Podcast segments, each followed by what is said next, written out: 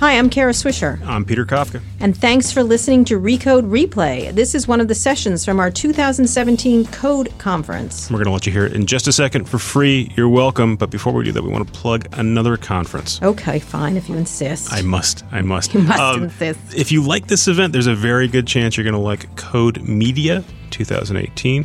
February 12th and 13th in Huntington Beach, California. 2018. I can't believe it's next year. Next year, absolutely. Save the date. Peter and I will both be there, which means it's going to be a fantastic event. I've been to all of them, and I have learned things I would actually pay for them, Peter. We didn't. may charge you this year. Uh, one more time, that's Code Media 2018. It's like this event, but it's in 2018, February 12th and 13th. Go to events.recode.net for all the deets, as the kids say. As the kids say. Thanks, Peter. See ya. Hillary Clinton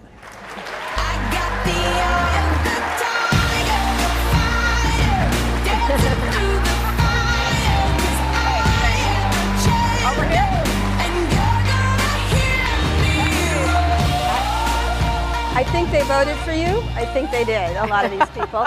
Um, before we start, um, there's a distillery in Washington, D.C., and I've, I've heard you like their whiskey. is? Yes, there's a, a, new distillery. They're trying in an economic. I've been known to, yeah. Yeah. Right. So we brought you Rodham Rye, which is people see it. It's actually a Hillary Clinton rye. That's made, what, yes, that's what they you. told me. And if you'd like a drink at any time during this well, now let's just get the alt right platform. Hillary Clinton has a drinking problem. So, um, but um, but if you'd like a drink at any point, but this is for you to take home. Well, you know, it may depend upon how the interview goes. Okay, all right. We'll just put it right here. Just go give me a shot. Yeah, but I, I was thrilled. I mean, hey, Someone not in the White House, but Rodham Rye is on the shelves. All right, great. it seems like a fair trade-off. Yeah, I don't know. Well, you know, you got to take what you can get. Right. So. Um, we, are going to talk a lot about tech and politics and mm-hmm. tech in our country. Yeah, yeah, Your views on it. I think this was, uh, we were talking backstage, and I think this was the first election where tech sort of got weaponized in a way that, that uh, directly affected the outcome of the election. And I know you have yeah. stuff to say about it, but I have to ask you first. Right. Um, discounting all those outside forces, which were obviously very important, what misjudgment did you mm-hmm. make mm-hmm. and your staff right. that you th- thinking about it uh, was uh, something serious and, and that you wish you had done the opposite? Yeah. Well, you know, I'm writing a whole book, Walt, and well, uh, I, don't, I, don't, want to wait we, for the book. We, yeah, we, we don't we don't uh, probably have enough time for everything, uh, but look, the overriding issue that uh, affected the election that I had any control over, because I had no control over the Russians. Um, too bad about that, but we'll, we'll, we'll talk about it, I hope. Um, was the way that uh, the use of uh, my email account was uh, turned into, you know, the biggest scandal since Lord knows when. And, you know, I'm just, in the book, I'm just using every uh, everything that anybody else said about it besides me to basically said this was the biggest nothing burger ever. It was a mistake. I've said it was a mistake. And obviously, if I got to turn the clock back, I wouldn't have done it in the first place. But the way that it was used uh, was very damaging. So. And you didn't handle it? That's a mistake on your part, or the way it was used was a mistake on your part? Because well, we're trying to get at what you think you misjudged. Well, if you went all the way back, uh, doing something that others had done before, mm-hmm. was no longer acceptable in the new environment in which we found ourselves. Mm-hmm. And there was no law against it, there was no rule, nothing of that sort. So I didn't break any rule, nobody said don't do this, and I was very responsible and not at all careless. So you end up with a situation that is then exploited and very effectively for adverse political uh, reasons. And it was maddening because in the middle of a hard fought campaign, it's hard to stop and say, wait a minute, what you think you know about this is not accurate. Let me tell you, you can still judge me, you can still hold me accountable. That's fair game. Uh, but there was so much else going on at that time. And the investigation that they conducted ended in July. It was over, and I have my, uh, I have my uh, complaints about uh, former Director Comey, but it was done. and then it was reignited, and it became the major reason toward the end, uh, based on the best analysis that I can find, uh, that I lost ground and ended up losing. So obviously, turn the clock back. But what was done, and I think it was interesting. I know you had Dean Baquet here from the New York Times uh, yesterday, and they covered it like it was Pearl Harbor. And then in their endorsement of me, they said, this email thing, it's like a help desk issue. So it was always a hard issue to put to bed, but we put it to bed in July and then it rose up again. Okay, I, I want to do one more of these misjudgment things, then we're going to go on. Uh, Goldman Sachs. Yeah. You knew you were going to you were going to run for president, or you thought you might, or probably you were thinking about it. You had to be thinking about it as a cons- possibility. Why did you do those? I, I don't. I don't. Why do you have Goldman Sachs here? Because they pay us. They paid me. Yeah, no, but there's a. You know, No. look, again, I, I mean, I, I have. let's no, get they- serious. but- but- They- I know they paid you, but Yes. and they paid you a lot. Yes, but yes. you didn't. You're not somebody who needed that money for the next week's shopping, and you might have. You knew you might Okay. have run, so why do it? Well, I gave speeches to many, many groups. I spoke to camp counselors, I spoke to healthcare executives, I spoke to, you know, just a, a wide range of Right. groups, right? And not just in the United States, but uh, particularly in Canada and a few other places.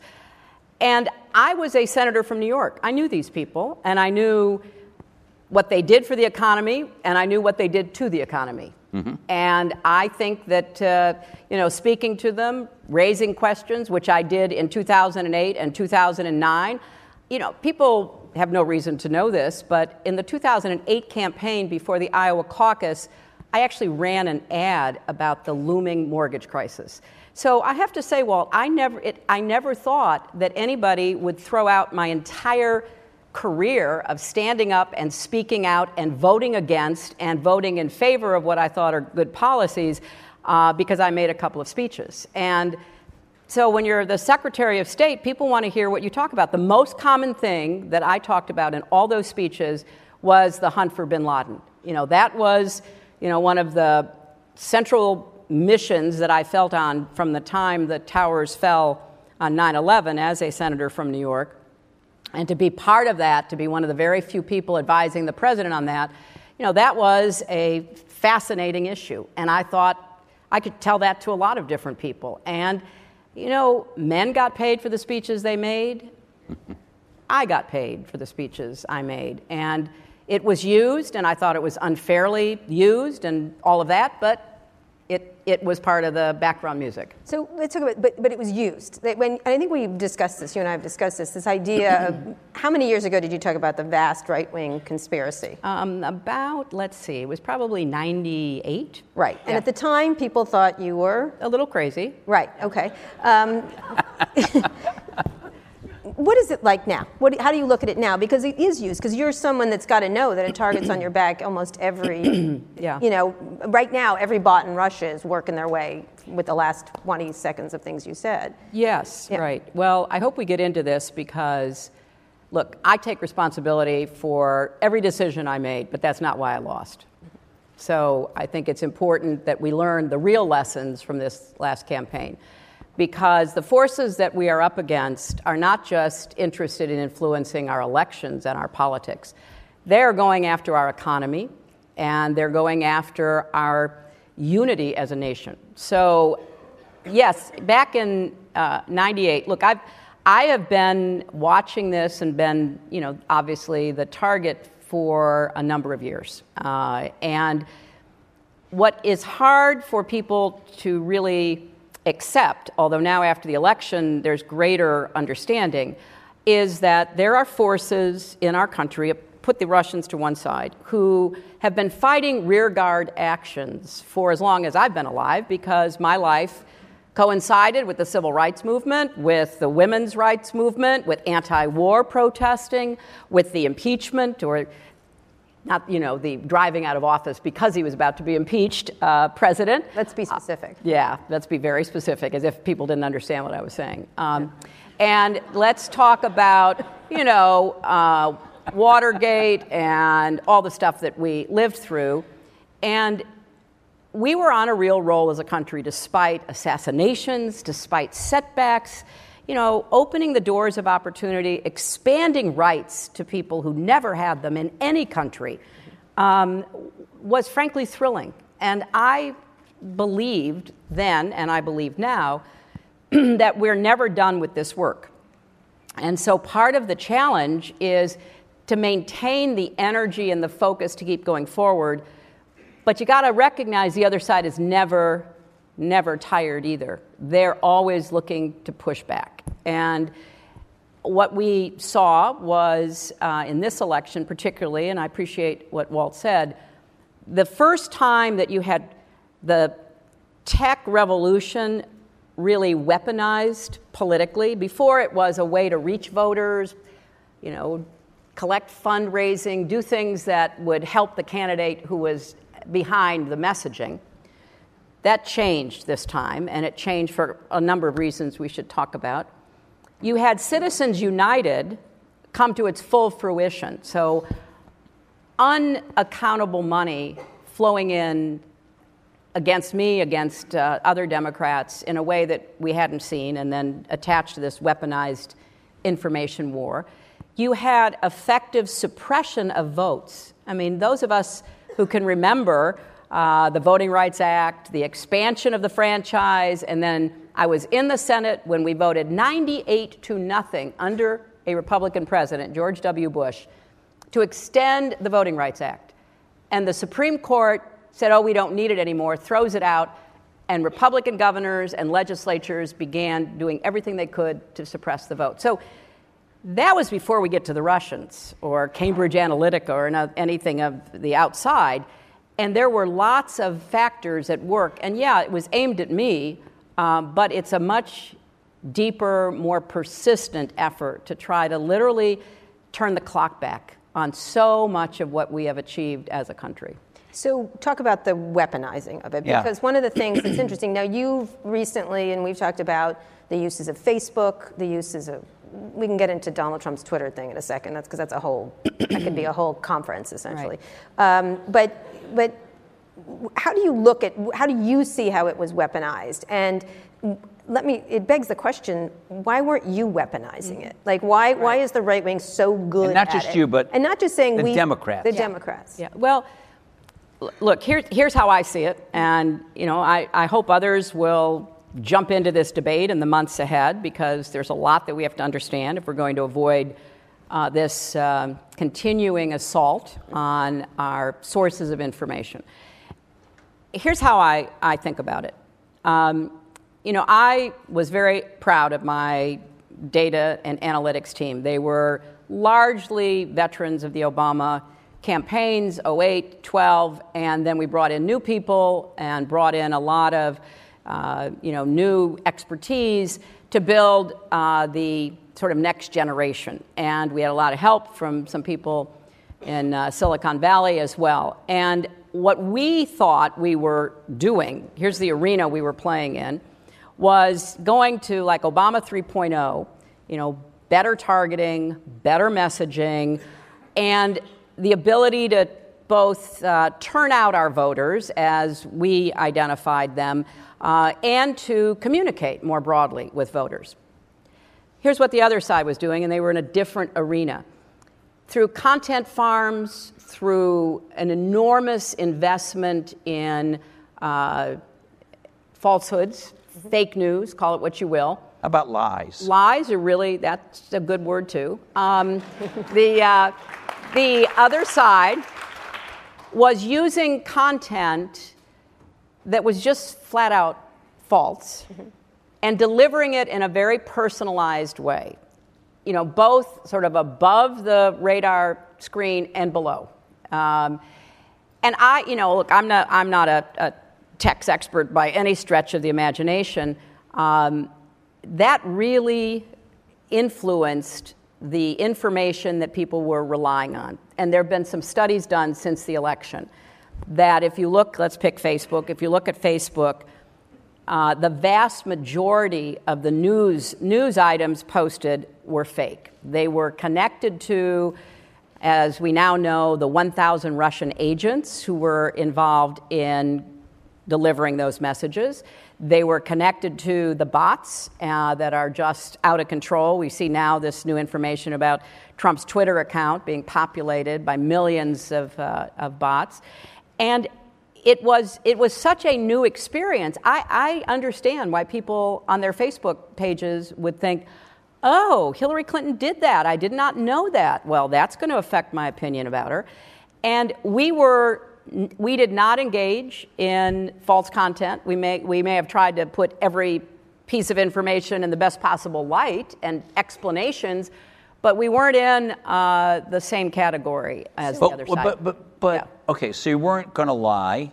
Right. Good for you. Well, yes. um, well, I see you rethinking that. no, I'm, I'm, not. I'm not rethinking it, but everybody else better rethink it because we have to figure out how to okay, combat but, but that's my point. Yeah. Uh, my impression is that the that the left, the Democrats, the liberals, whatever you want to call them, including Bernie Sanders folks and all everybody uh, on, on the Democratic side, which at, which at one time many, you know, like 12, 15 years ago, was ahead of the Republicans mm-hmm. on yeah. tech as it right. existed then, right. is way behind now. Yeah. And yeah. it's not just, I mean, there's a way to weaponize tech that doesn't involve lying. Right.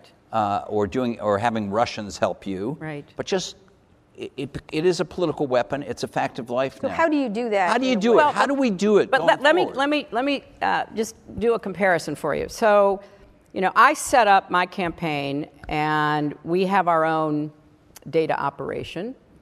I get the nomination. So I'm now the nominee of the Democratic Party. I inherit nothing from the Democratic Party. What do you mean nothing? I mean, it was bankrupt. It was on the verge of insolvency. Its data was mediocre to poor, non existent, wrong. I had to inject money into it. This is the DNC. The, the DNC to keep it going. Okay. Donald Trump, who did nothing about really setting up any kind of data operation, inherits an RNC data foundation that after the Republicans lost in 2012, and they thought they had a very good operation with the setup that Romney did, the, called Orca. They thought that was really state of the art. They lose. So they raised, best estimates are close to $100 million they brought in their main vendors. They basically said, we will never be behind the Democrats again. And they invested between 2012 and 2016 this $100 million to build this data foundation. They beta tested it. Uh, they ran it, somebody was able to determine about 227,000 surveys to double check, triple check, quadruple check the information. So Trump becomes the nominee, and he is basically handed this tried and true effective foundation. Then you've got Cambridge Analytica, and you know you can believe the, the hype on how great they were or the hype on how they weren't, but the fact is they added something. And I think, again, we better understand that. The Mercers did not in- invest all that money just for their own amusement. Mm-hmm. We know they played in Brexit, and we know that uh, they came to uh, Jared Kushner and basically said, We will marry our operation, which was more, as it's been described, psychographic sentiment, a lot of, you know, a lot of uh, harvesting of Facebook information. We will marry that with uh, the, the RNC. On two conditions you pick Steve Bannon and you pick Kellyanne Conway, and then we're in. Trump says, fine, who cares, right? So Bannon who'd been running the Breitbart operation, supplying a lot of the, uh, the untrue, false stories. Gotta start saying lies. Yeah, uh, we, we know. Uh, so they married content with delivery and data. And it was a potent combination. Now, the, the question is where and how did the Russians get into this? And I think it's a very important question. So I, I assume that a lot of the people here may have, and if you haven't, I hope you will, read the declassified uh, report by the intelligence community that came out in early January. This is 17 agencies. 17 agencies, all in agreement, which I know from my experience as a senator and secretary of state is, is hard to get. They concluded with high confidence that the Russians ran an extensive information war campaign against my campaign to influence voters in the election. They did it through paid advertising, we think. They did it through uh, false news sites. They did it through these thousand agents. They did it through machine learning, which you know kept spewing out this stuff over and over again. The algorithms that they developed. Now, so that was the conclusion, and I think it's fair to ask, how did that actually influence the campaign, and how did they know what messages to deliver? Who told them? Who told them? Yeah. Who were they coordinating with or colluding with? Because the Russians historically, in the last couple of decades, and then increasingly, you know, are launching cyber attacks and they are stealing vast amounts of information. And a lot of the information they've stolen, they've used for internal purposes to affect markets, to affect um, the intelligence services, et cetera. So this was different because they went public and they were conveying this uh, weaponized information and the content of it. And they were running, you know, there's all these stories about, you know, guys over in Macedonia who are running these fake news sites. And, I, you know, I've seen them now, and you, you sit there and it looks like a, you know, sort of low level CNN operation. And or a got, fake newspaper, or like the Denver news, Guardian. Like a fake newspaper. And so the Russians, in my opinion, and based on the intel and counter intel people I've talked to, could not have known how best to weaponize that information unless they had been guided. And here's a here's guided by Americans. Guided by Americans and guided by people who had, you know, polling and data Who information. Is that? Now, let me just finish because this is the second and third step. So, we know that they they did that. We understand it. Um, best example so within one hour, one hour of the Access Hollywood tapes being leaked, within one hour, the Russians, let's say WikiLeaks, same thing, dumped the John Podesta emails. Now, if you've ever read the John Podesta emails, they are anodyne to boredom. But they. Yeah, we had him here once. Yeah, but they were hmm. They were, yeah, he, and I, you know, forgive him for what he said about you, yeah. Um, so they were run of the mill emails, especially run of the mill for a campaign. Should we do this? What should she say? I don't, you know, the, it, the stuff that is so common, basic. Within one hour, they dumped them, and then they began to weaponize them. And they began to have some of their allies within the uh, internet world like InfoWars, take out pieces and begin to say the most outrageous, outlandish, absurd lies you can imagine. And so they had to be ready for that, and they had to have a plan for that, and they had to be given the go ahead okay, this could be the end of the Trump campaign, dump it now, and then let's do everything we can to weaponize it. And we know it hurt us because, as I explain in my book, you know, the, uh, the Comey letter, which was now we know, partly based on a false memo from the Russians. Right. It was a classic piece of Russian disinformation, compromat, they call it. So, for whatever reason, and I speculate, but I, I can't look inside the guy's mind, you know, he dumps that on me on October 28th, and I immediately start falling. But what was really interesting, since the mainstream media covered that, as I say, like Pearl Harbor, front pages everywhere, huge type, et cetera. And all of the Trump people go around screaming, lock her up, lock her up, and, and all of that. At the same time, the biggest Google searches were not for Comey because that information was just lying out there. It was for WikiLeaks. And so voters who are being targeted with all of this false information are genuinely trying to make up their minds. What does it mean? And we know that the Google searches for this stuff were particularly high in places in Wisconsin and Pennsylvania. So, two couple questions Yeah. for this. That was fascinating, actually. I was like riveted to that. Um, who's was directing them from your perspective? And do you blame, and I'm going to just use Facebook because that's where a lot of this was done, um, especially around the fake news, which was either the Pope was voting for Trump, or there was one particular one I got in an argument with Facebook people about you being a lizard um, that was going around. Um, and they kept arguing about the gray area and this and that. And I remember being in a call saying, She's not a lizard. For, I'm Thank so- you, Kara. Thank you. Okay, now, That's actually a, a kind thing from Kara. yeah, it is. I, I'm very touched. But but do you blame?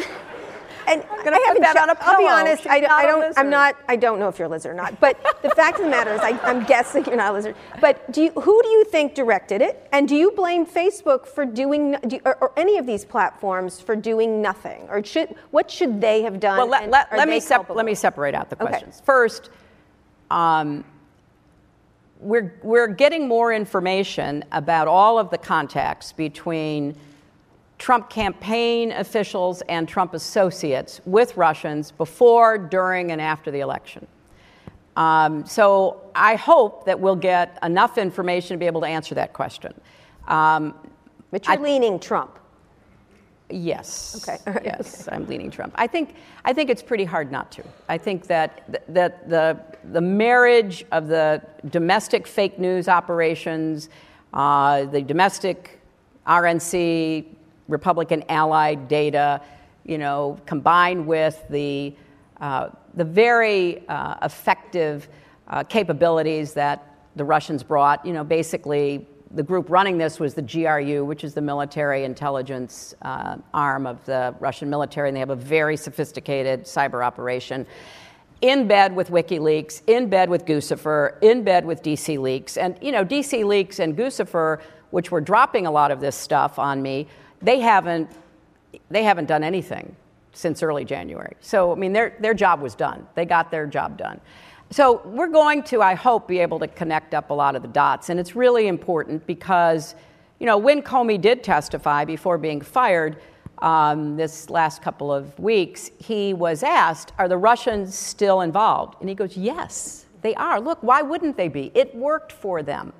And it is important that Americans, and particularly people in tech and business, understand, you know, Putin wants to bring us down, and he is an old KGB agent. I had obviously run ins with him because that, in large measure, prompted his animus toward me and his desire to help uh, Trump.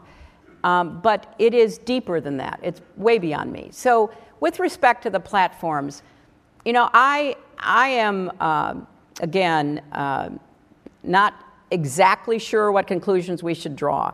But here's what I believe I believe that what was happening to me was unprecedented, and we were scrambling.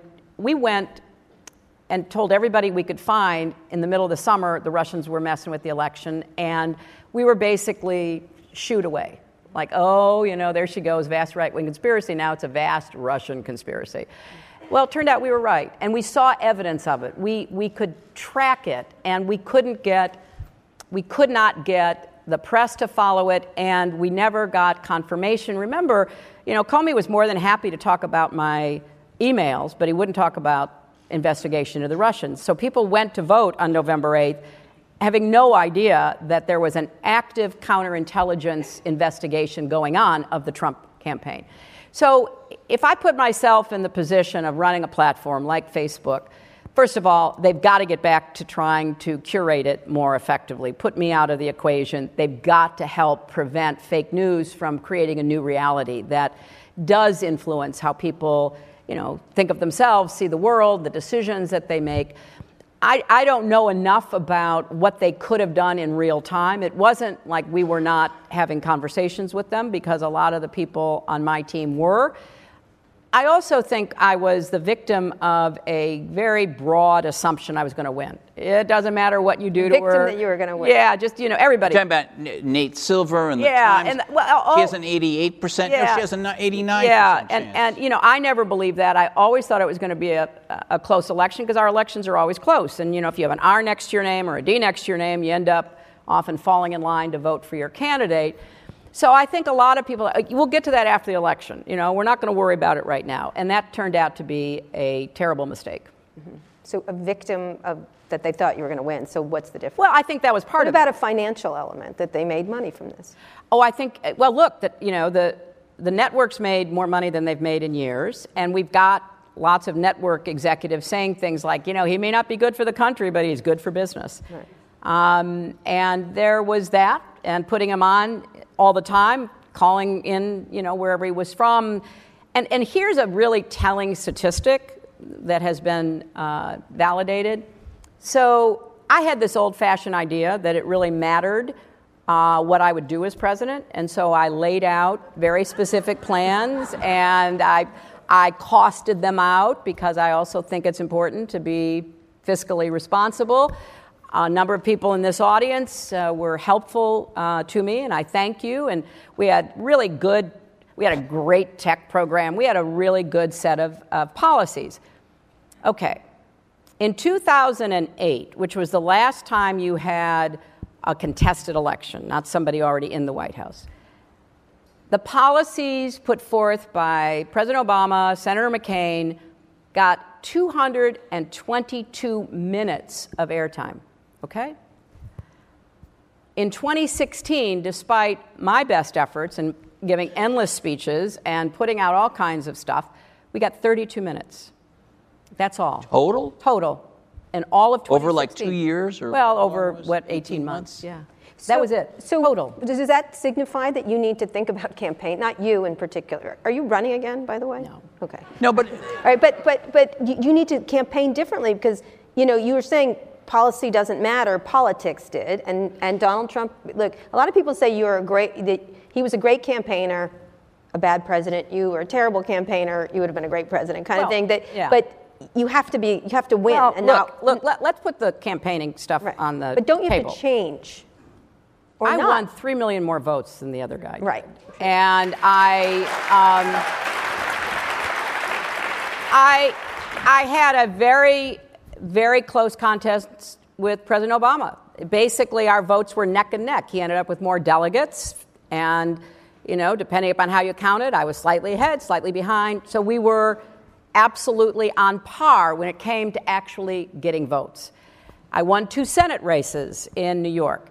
So I never said I was a perfect candidate, and I certainly have never said I ran perfect campaigns, but I don't know who is or did. Mm-hmm. And at some point, it sort of bleeds over into misogyny. Mm-hmm. And let's just be honest, you know, people who have a a set of expectations about who should be president and what a president looks like, um, you know, they're going to be much more skeptical and critical of somebody who doesn't look like and talk like and sound like um, everybody else who's been president.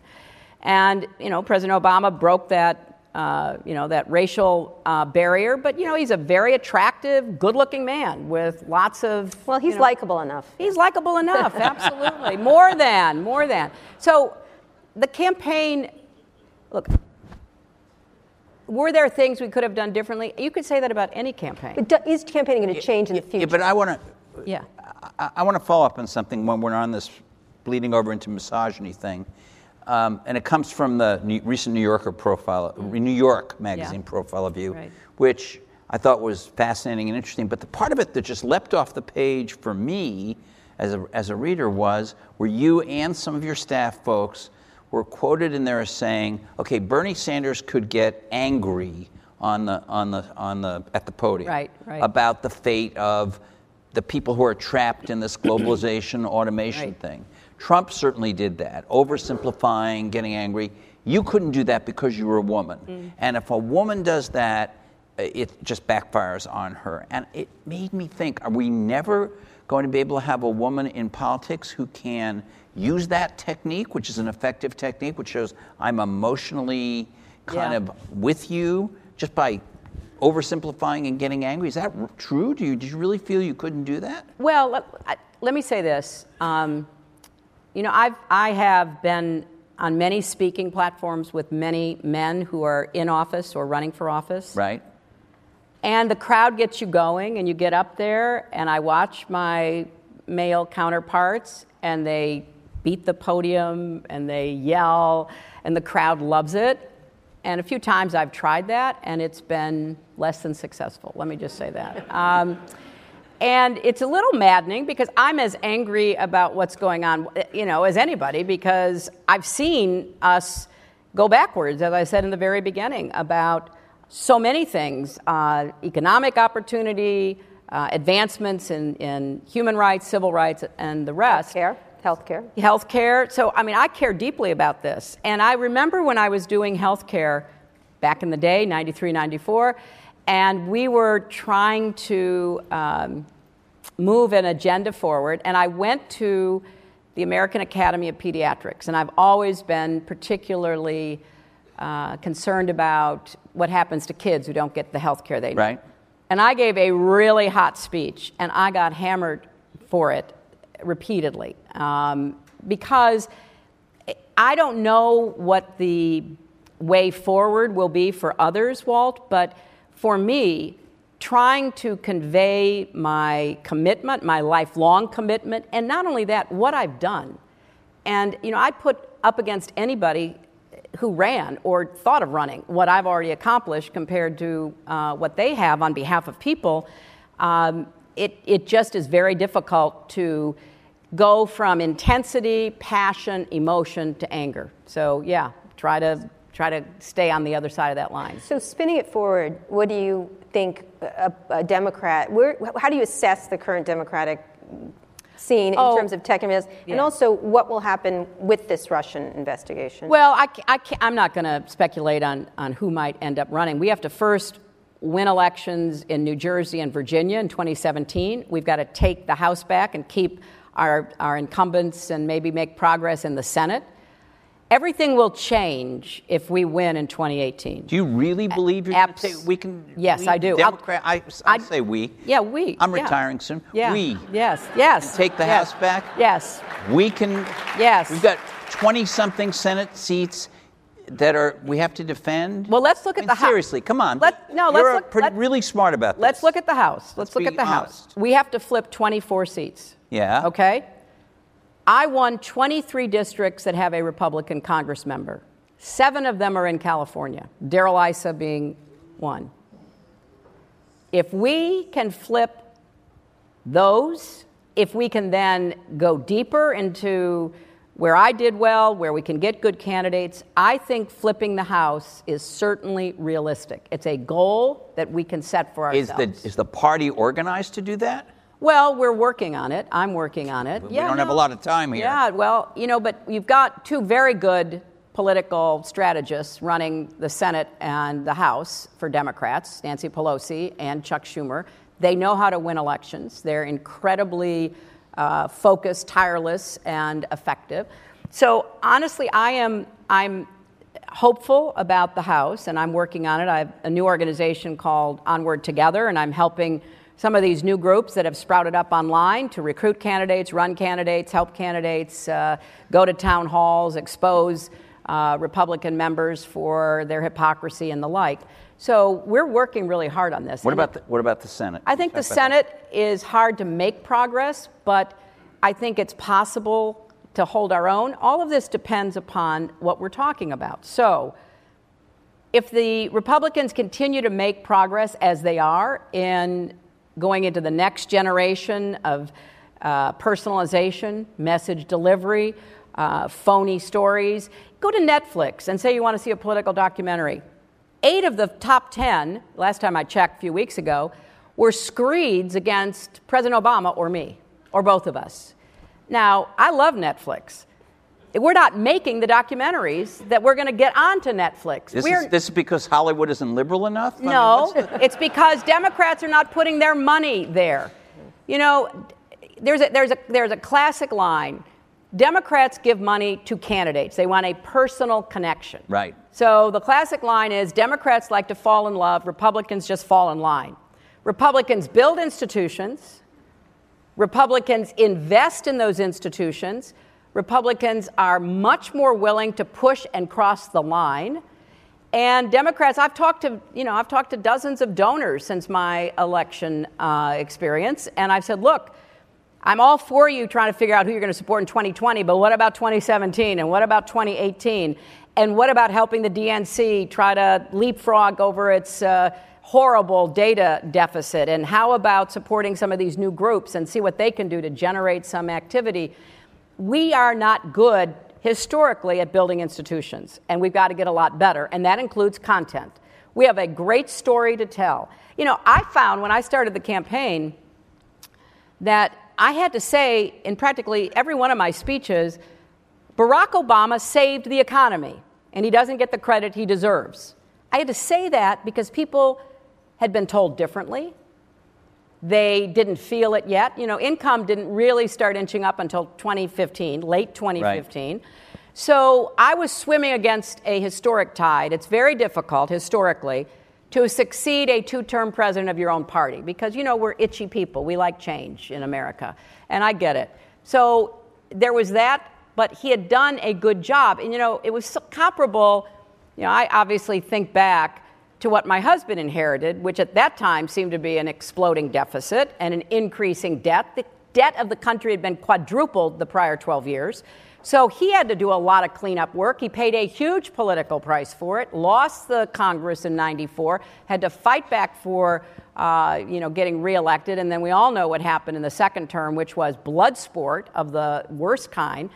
And then the Supreme Court, despite Al Gore winning 500,000 more votes, rules for Bush. So Bush comes in, and I worked closely with him on 9 11. But honestly, the financial crisis, the morass uh, in Iraq, and uh, a lot of the other decisions that were made were very damaging. So then we elect President Obama. He comes in, he inherits the worst economy since the Great Depression, and he has to do a lot of things that are not easy to get it back and moving.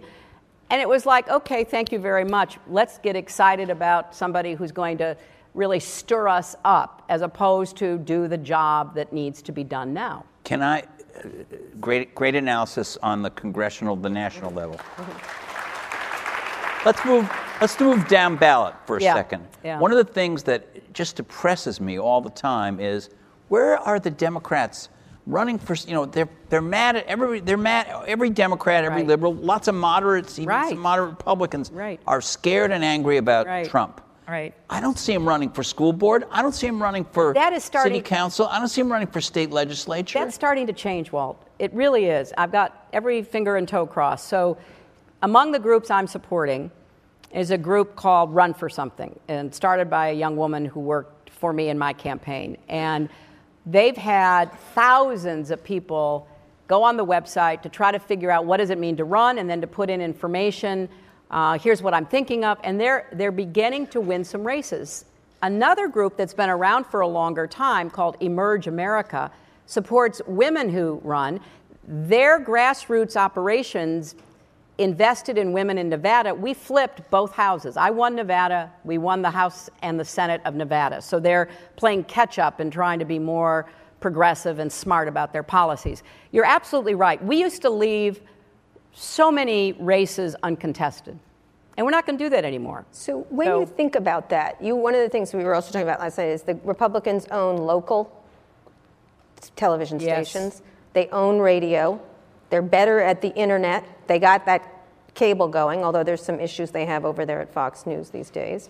Um, what do you do then? How do you where do you leapfrog? Where like because you because obviously the internet's the best way yeah. to to leapfrog that. What do you and you do have you, let's be honest you have hollywood on your side there's a progressive media most people think of the media as progressive well you don't you think of it to false equalization you think yeah. it's not right. like you right. like the new york times for example the false equivalency the false equivalency right we Look, try to be fair that's cha- I, I, I, I sense that that's changing. I hope that so. That, me- that memo has been received. I hope so, uh, because what. So where do you where do you, where's yeah. the in? Where's the you know, in but technologically? This, go, this goes back to the institution uh, building, uh, because the f- media forces on the Republican side are entrenched and very effective. So you've got obviously Fox, but you also now have Sinclair buying 140 plus local stations and they're beginning to call the shots on those local stations. Give an example in Montana we talked about. Yeah, well, so, you know, Montana, those of you who,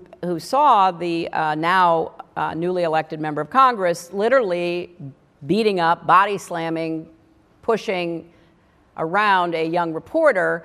Uh, you know what happened. You know that it had a, a really, you know, terrible look to it. The guy should never have been doing that. I don't know what enraged him so much, being asked about health care, which is sort of a strange trigger.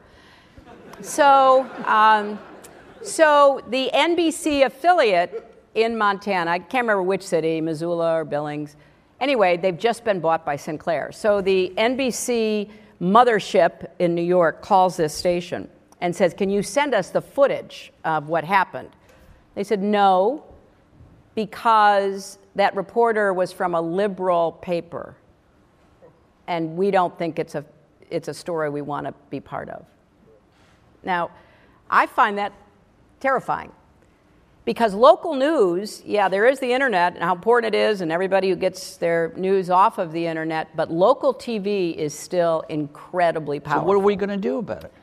Well, I've been. You and Walt, what are you? Well, I mean, we have a few. I got some time now. Yeah. Well, you would be you would be a great advisor to one or more of our tech billionaires who want to buy some media. Ah, they don't listen to me. Okay. Well, then we're going to have to find other people who will compete uh, against uh, what is a considerable advantage on the other side. What do you think about Jeff Bezos owning the Washington Post? I, I think Jeff Bezos saved the Washington Post. I think his purchasing the Washington Post, um, which, you know, I think a lot of people, a lot of his, his peers and friends said, why would you buy this ancient medium called a newspaper? But newspapers, like the Post, the Journal, the Times, a few others, still drive news, drives news online, drives news on TV. And what Bezos has done, from what I'm told, and Walt and I were talking about this backstage, you know, he's interested in making it a good business proposition, but he's hands off on the editorial and content front. And he's basically said, get out there and do investigations. And they're doing some of the best investigations about what's going on uh, with uh, the White House now. So I think that was a really, it was a, it was a very good use of his uh, financial resources because now we have a very good newspaper again operating in Washington and driving news elsewhere and doing, you know, kind of whitewater level uh, investigations. So we have to get to questions from the audience, but and I, I don't think we can get into covfefe right now because it's a longer thing. But I thought it, I thought it was a hidden message to the Russians. Oh, you do. that is perfect. Yeah. Um, thank you so much for that. That's going to be on our site in about five seconds. Um, so there's a lot of calls. One of the things that I'm struck by is a lot of some of the articles are like, "You've got to stop. You've got to move on. You've got to sunset yourself and go away." How do you i'm offended by it but what what do you think? Because you seem mad as ever which i love which I, you know what i mean? Like you know look i i'm not going anywhere. I have a big stake in what happens in this country. Um, i you know i am uh, very uh, you know un, unbowed and unbroken about what happened um, because I don't want it to happen to anybody else. I don't want it to happen to uh, the values and the institutions I care about in uh, America. And I think we're at a really pivotal point. And therefore, I'm going to, you know, keep writing and keep talking and keep supporting people who are on the front lines of uh, the resistance. Terrific. Questions for Hillary Clinton? Why don't we start over here? Hey, Guy Horowitz. Um, I'm from Israel. So if it's any comfort, we also had an election decided by an election day uh, weaponized social media case. Um, I don't know if it's comforting at all. Uh, that no, guy not, it's worse. also had like a very uh, questionable hairdo. So, um, uh, but but we survived. So uh, my question to you is: Given you know, in Israel, we look at everything that's happening outside of the U.S. and what Donald Trump is saying and doing, from the Paris uh, you know, climate thing and everything else that's happening. It looks like it's a clear and present danger to the world.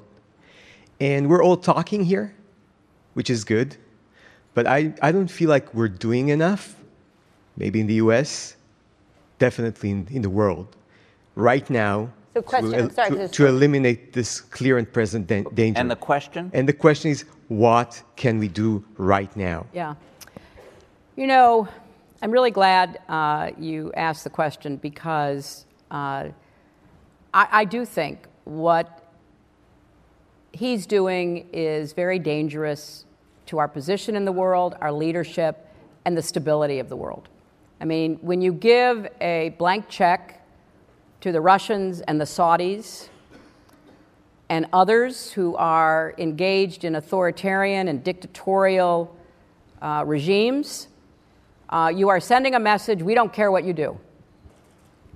And that message will be heard. Now, we, all, we weren't always able to control what others did, but we sure made it clear we didn't think it was a good idea to engage in invasions and mass murders and other things that we see from the Philippines uh, to uh, the Middle East.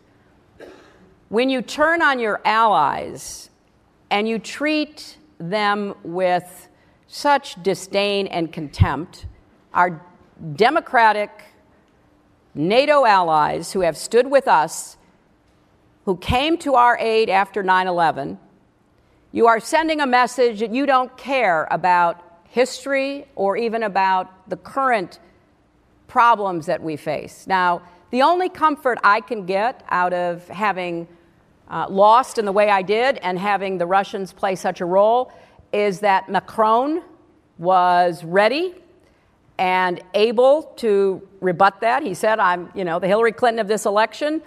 And they had certain institutional and media protections that we don't have. But he also was really smart about how he dealt with it. And it also has given uh, a lot of um, good understanding to Angela Merkel and her team as she moves toward her election, okay? And I think that is important because we need to reform democracies, we need to reform economies, we need to deal with some of the issues that are coming at us, like artificial intelligence and robotics, and what the heck we're going to do with all these people who are not going to have jobs. There's lots of big questions that the democratic world has to face, including Israel. But we cannot stand idly by and allow Trump to continue to undermine the very strong foundation based on values that we in democracies share. Politicians come and go, but these values and the role that they played in stabilizing the world after the worst war in humanity is critically important. You mentioned climate change. Apparently, they're debating in the White House whether to pull out of the Paris Agreement. There are only two nations in the world that are not signatories to the Paris Agreement Nicaragua and Syria. For the United States to throw our lot in with the very, very small number of countries that have turned their backs on climate change is not only a breach of an agreement. Usually, when you come into office, you can try to reform, maybe tinker with agreements, but part of what keeps us going is that America's word is good, and you stand with your prior you know, administration, whether it was of your party or not. They're looking to throw all that out the window. But what's really stupid about it is they're throwing out the economic opportunities that being part of the Paris Agreement provide for the United States. That is what I find totally incomprehensible. Now, it is going to be interesting to see where they end up. Um, the, the president is a very uh, impulsive, reactive personality. So if we all like Paris, the Paris Agreement, he may decide to get out of it, not even understanding one bit about what that means or understanding the economic costs of it. You know, somebody's going to really, not more, probably more than one somebody, will really have the market for clean energy exports. China is moving full speed ahead to be that country. Some of the European countries, particularly when it comes to wind, are already there. Israel, I know, has some great research being done, particularly on solar. I mean, there's, there's a huge market that somebody's going to own, and we're giving it up. If, you know, there will be entrepreneurs and businesses, you will do your best to be competitive, but you won't have the full force and support of your government. And I think that is incredibly foolish. All right. Short questions so we can get to them. Hi, Hillary. Hi. I'm Alexia Bonatsos. First off, thank you so much for what you have done for women. Thank you, Alexa. Thank you. So, the president administration is very befuddling. Uh, this morning, Spicer said that only the president and a small group of people know what covfefe means. You've been a party to a lot of classified information. Right. And you were at Donald Trump's wedding. Yeah. What do you know about him that we don't? And how do you explain his bizarre behavior and appeal?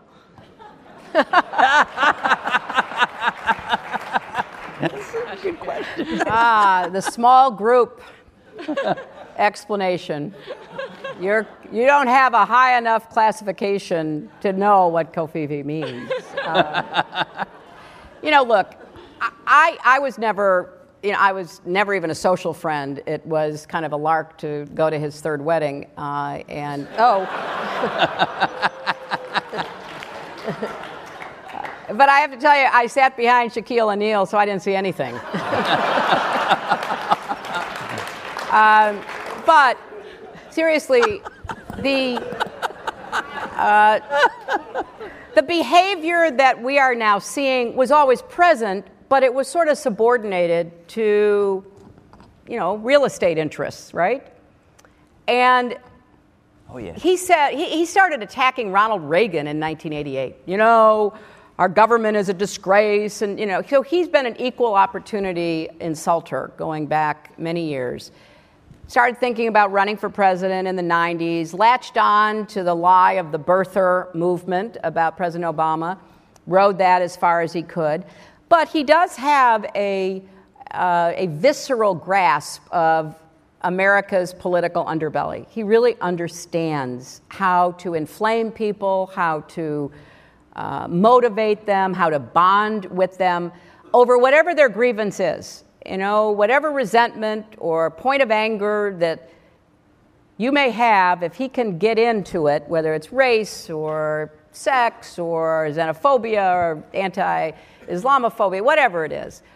And, and so we're seeing it on a broader stage. And it is deeply troubling for not only our politics, but for our position in the world.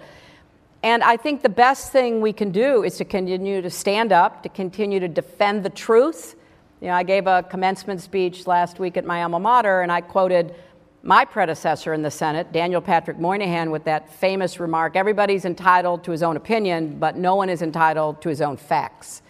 And that's why we need the media, we need the tech world, we need the online world, we need everybody to be calling them out on their outrageous uh, lies and make it clear uh, that we can have a debate about what's the best way to provide health care.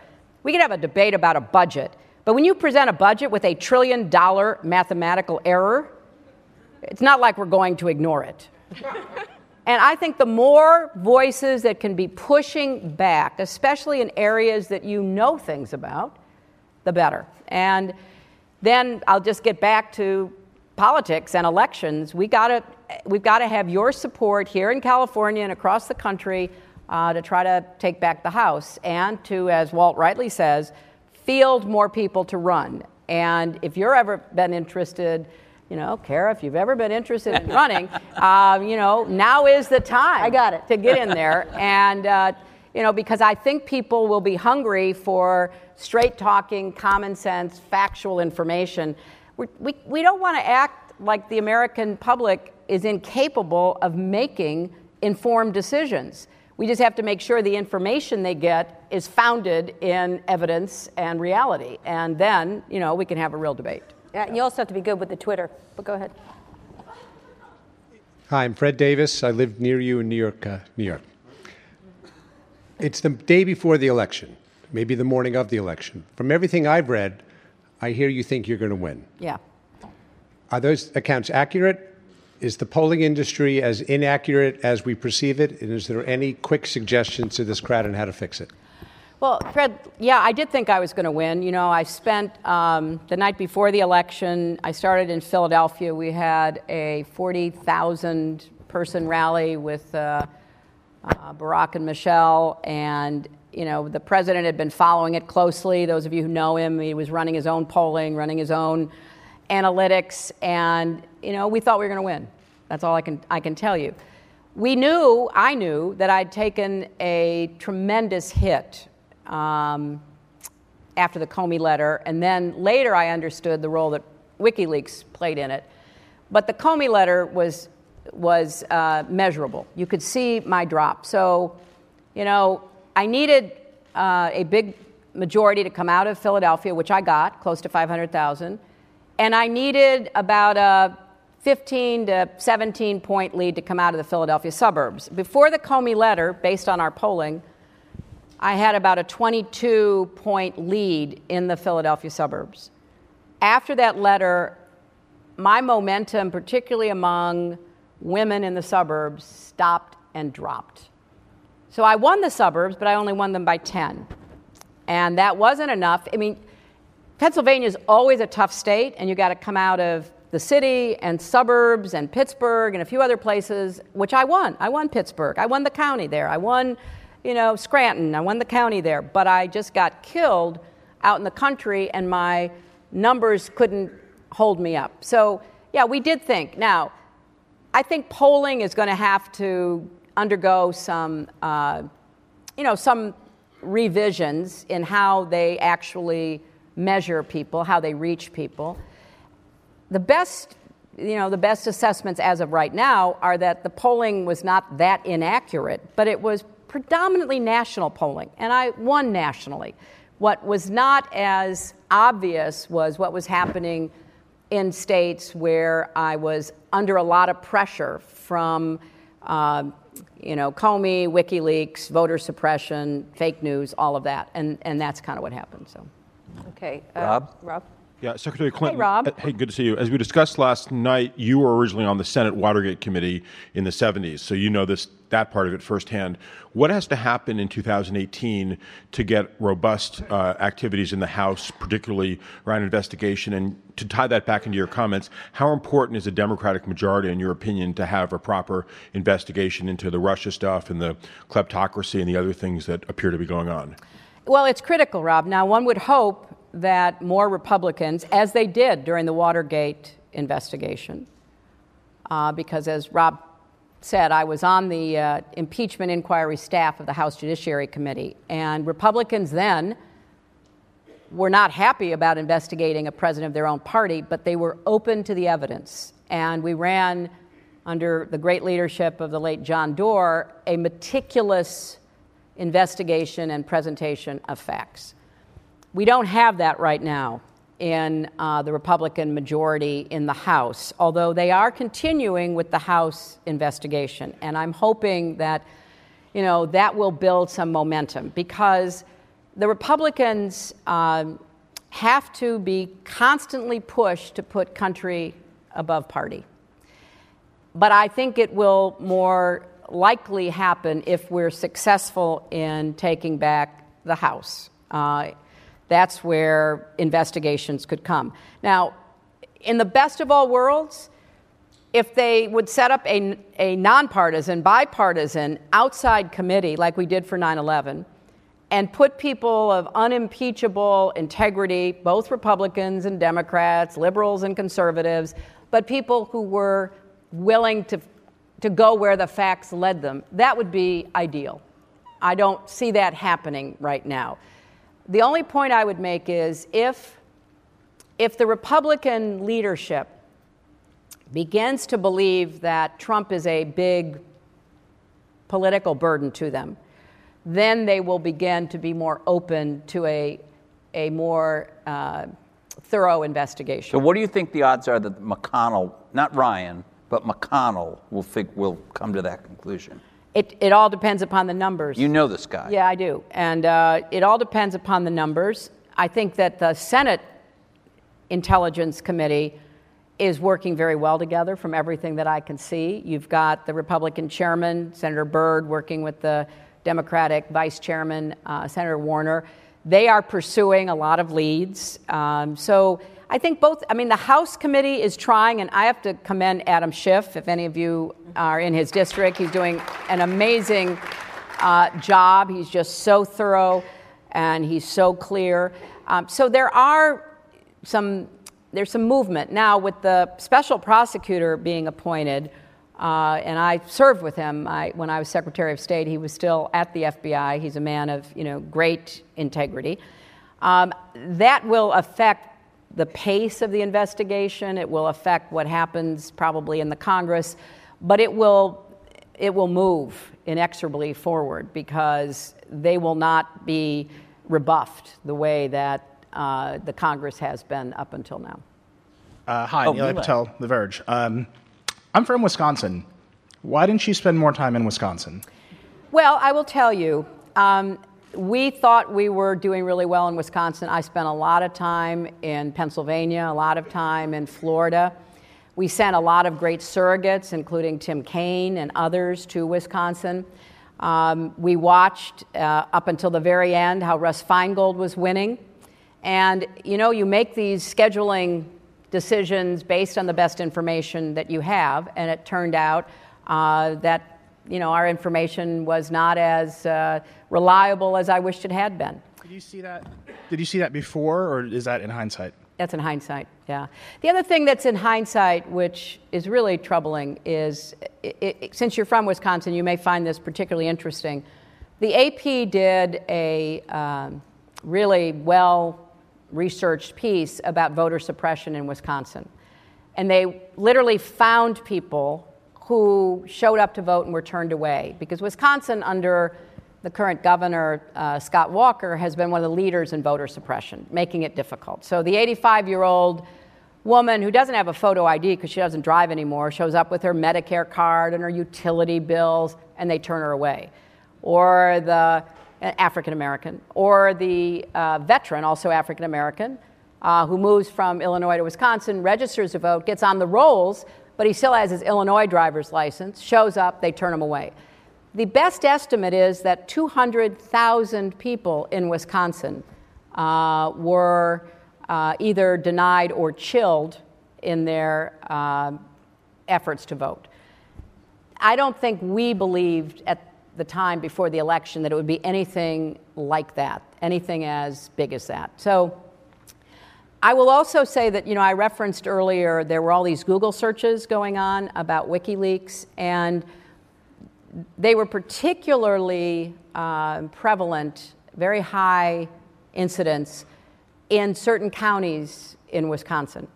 So you had counties that had voted for Obama and were not particularly keen about voting for Trump, but worried that I was going to jail, worried that I was, you know, running a child trafficking operation in the basement of a pizzeria, the kind of things that were in WikiLeaks. You laugh, people were obsessing over this stuff, obsessing over it.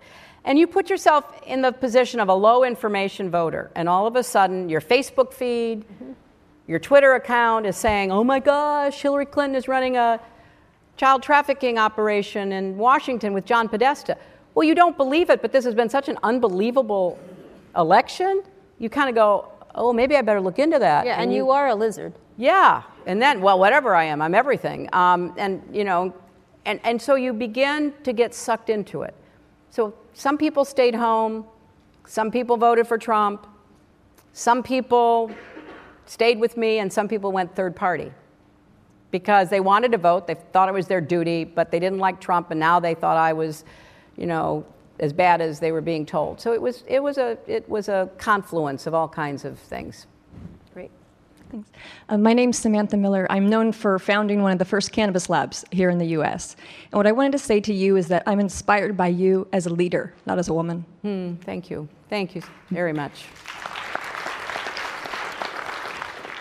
And one of the questions I often get asked as an executive is what is some advice you can give to young women? Who want to attain success. Mm-hmm. And I always say to them the one thing that I point to for young women is if you can shed the need for external validation, because that's the thing that often keeps you out of the boardroom, that's a huge step towards your success. So I would really appreciate what your advice to women is who are trying to achieve those heights of success. Well, I would echo um, what you what you said. Um, it is it, it is absolutely the case. You have to be better prepared than anybody. You have to know your stuff as well as you possibly can. You have to be brave because there's going to be a lot of setbacks and pushbacks and all the things that go with it. And you have to be aware of what, up until now, has been uh, a, a pretty predictable pattern. You know, Sheryl Sandberg writes about this in Lean In, and the research is, is convincing. So, as a man gets more successful, regardless of his personality, he gets more likable. As a woman gets more successful, regardless of her personality, she gets less likable. True. It is just inverse. And you have to, Eleanor Roosevelt said, you know, if you're going to be a woman in the public arena, you have to grow skin as thick as the hide of a rhinoceros. And you really do have to be prepared. And it's not just in politics, it's in business, it's in, you know, tech world, it's everywhere. And it's not easy. I mean, it's really, really hard. And I just tell young women uh, to develop more confidence in themselves. You know, I've hired lots of young people over the course of my long career in the private sector and public sector, not for profit sector. And the conversation usually goes like this You say to a young man, you know, I really want to, you know, I want to give you more responsibility, I want to give you a promotion, I want to pay you more. And he goes, Wow, great, I'm ready. Send me in. Sometimes he says, What takes you so long uh, in getting that point? But for a young woman, it's like, You think I'm good enough? You really do? You think I can do it? Well, I wouldn't be asking you if I didn't. But there is still, even for upwardly mobile, successful young women, those doubts, yep. that sense of insecurity. And then when you're bombarded with expectations about how you're supposed to look and how you're supposed to act and what you're supposed to say and all the rest of it, it can become very disorienting. So, I guess the final thing I would say is it really is important, both for men and women, for mothers and fathers, uh, for employers of both uh, you know, genders, to be really ready to support young women and to give them that confidence, that external confidence, but to do everything you can to help them weather all of the pushbacks and knockdowns that are going to come their way. All right, we have one last. Sorry. We, we only have time for one more question, and so it make goes it back over here. All right. I'll yeah, make pressure. it good. Um, yeah, um, Pete Pachal from Mashable. Um, looking at Twitter specifically, you spoke a little about Facebook, but on Twitter, if you weigh all its good qualities of bringing real time information to uh, pretty much everyone, and its bad qualities uh, of uh, basically rewarding sass over substance and uh, generally not really having a lot of nuance. Do you think it has been bad or good for our national discourse in the United States? Wow. um, hmm. I, I think I think it has certainly uh, provided, as you say, positive information, quick turnaround information to a very large audience. But I think it has become victimized by uh, deliberate efforts to shape the conversation and push it toward conspiracies, lies, false information. And I think it's the same problem Facebook faces that when you try to be all things to all people and you try to open up your platforms so that people can come in and you want to be influential because you expect people will actually tune you in and read and, and, and watch what you have what do you do to try to contain the, the weaponization and manipulation of that information i don't think we know yet and I, and I, have, I have a lot of sympathy at this point. Kara doesn't, but I do, for um, you know, people trying to make these decisions. I would just urge them to hurry up. Um, because even if you err slightly more on the curating editorial decision making. So some voices are going to be cut off, some fake news outlets, the guys in Macedonia are going to be denied, you know, entry into your platform. I'd rather see us erring on that side for a while to see what the effects are instead of being kind of overwhelmed by the challenge. Like, right. what do you do? I mean, how do you try to, you know, determine who should or shouldn't be on uh, your your uh, site? And so I think it's a mixed bag. I think that why would who is behind? Let's let me just pose this question: Who is behind driving up Trump's Twitter followers by the millions? We know they're bots. Why? What is, you know, I, I assume there's a reason for everything. Is it to make him look more popular than he is? Is it to try to influence others in, on Twitter about what the messaging is so that people get caught up in it and lose sight of what well, they're trying to say? Well, it puts the tweets on more feeds. Yeah, yeah. Yeah. More people's feeds see. Yeah, and no, that's my point. I mean, you're, you're, you've got millions of people. You know, the bots are coming in. You've got these repetitive ar- arguments. You're driving up his numbers, but what is it you're trying to achieve? What is the message behind this? So you're sitting in Moscow or Macedonia or the White House, wherever you are, and you're saying, you're saying, you know, just that, three random yeah, places. Yeah. That that that trip may not have worked out so well. You know, there's some there's some blowback. Really, pushing the guy to get pushing the, the guy, failing to reaffirm our commitment to NATO, all of that. And how do we recover from that? Well, we began to divert people again. I mean, you can't let Trump and his allies be a diversion. They are a threat. And they have been effective up until now. So Twitter is a perfect example. You're going to drive up the numbers. You've got more people chasing rabbits down rabbit holes. You've got all kinds of stuff happening. Why? To divert attention. It's like Covfefe. Trending worldwide.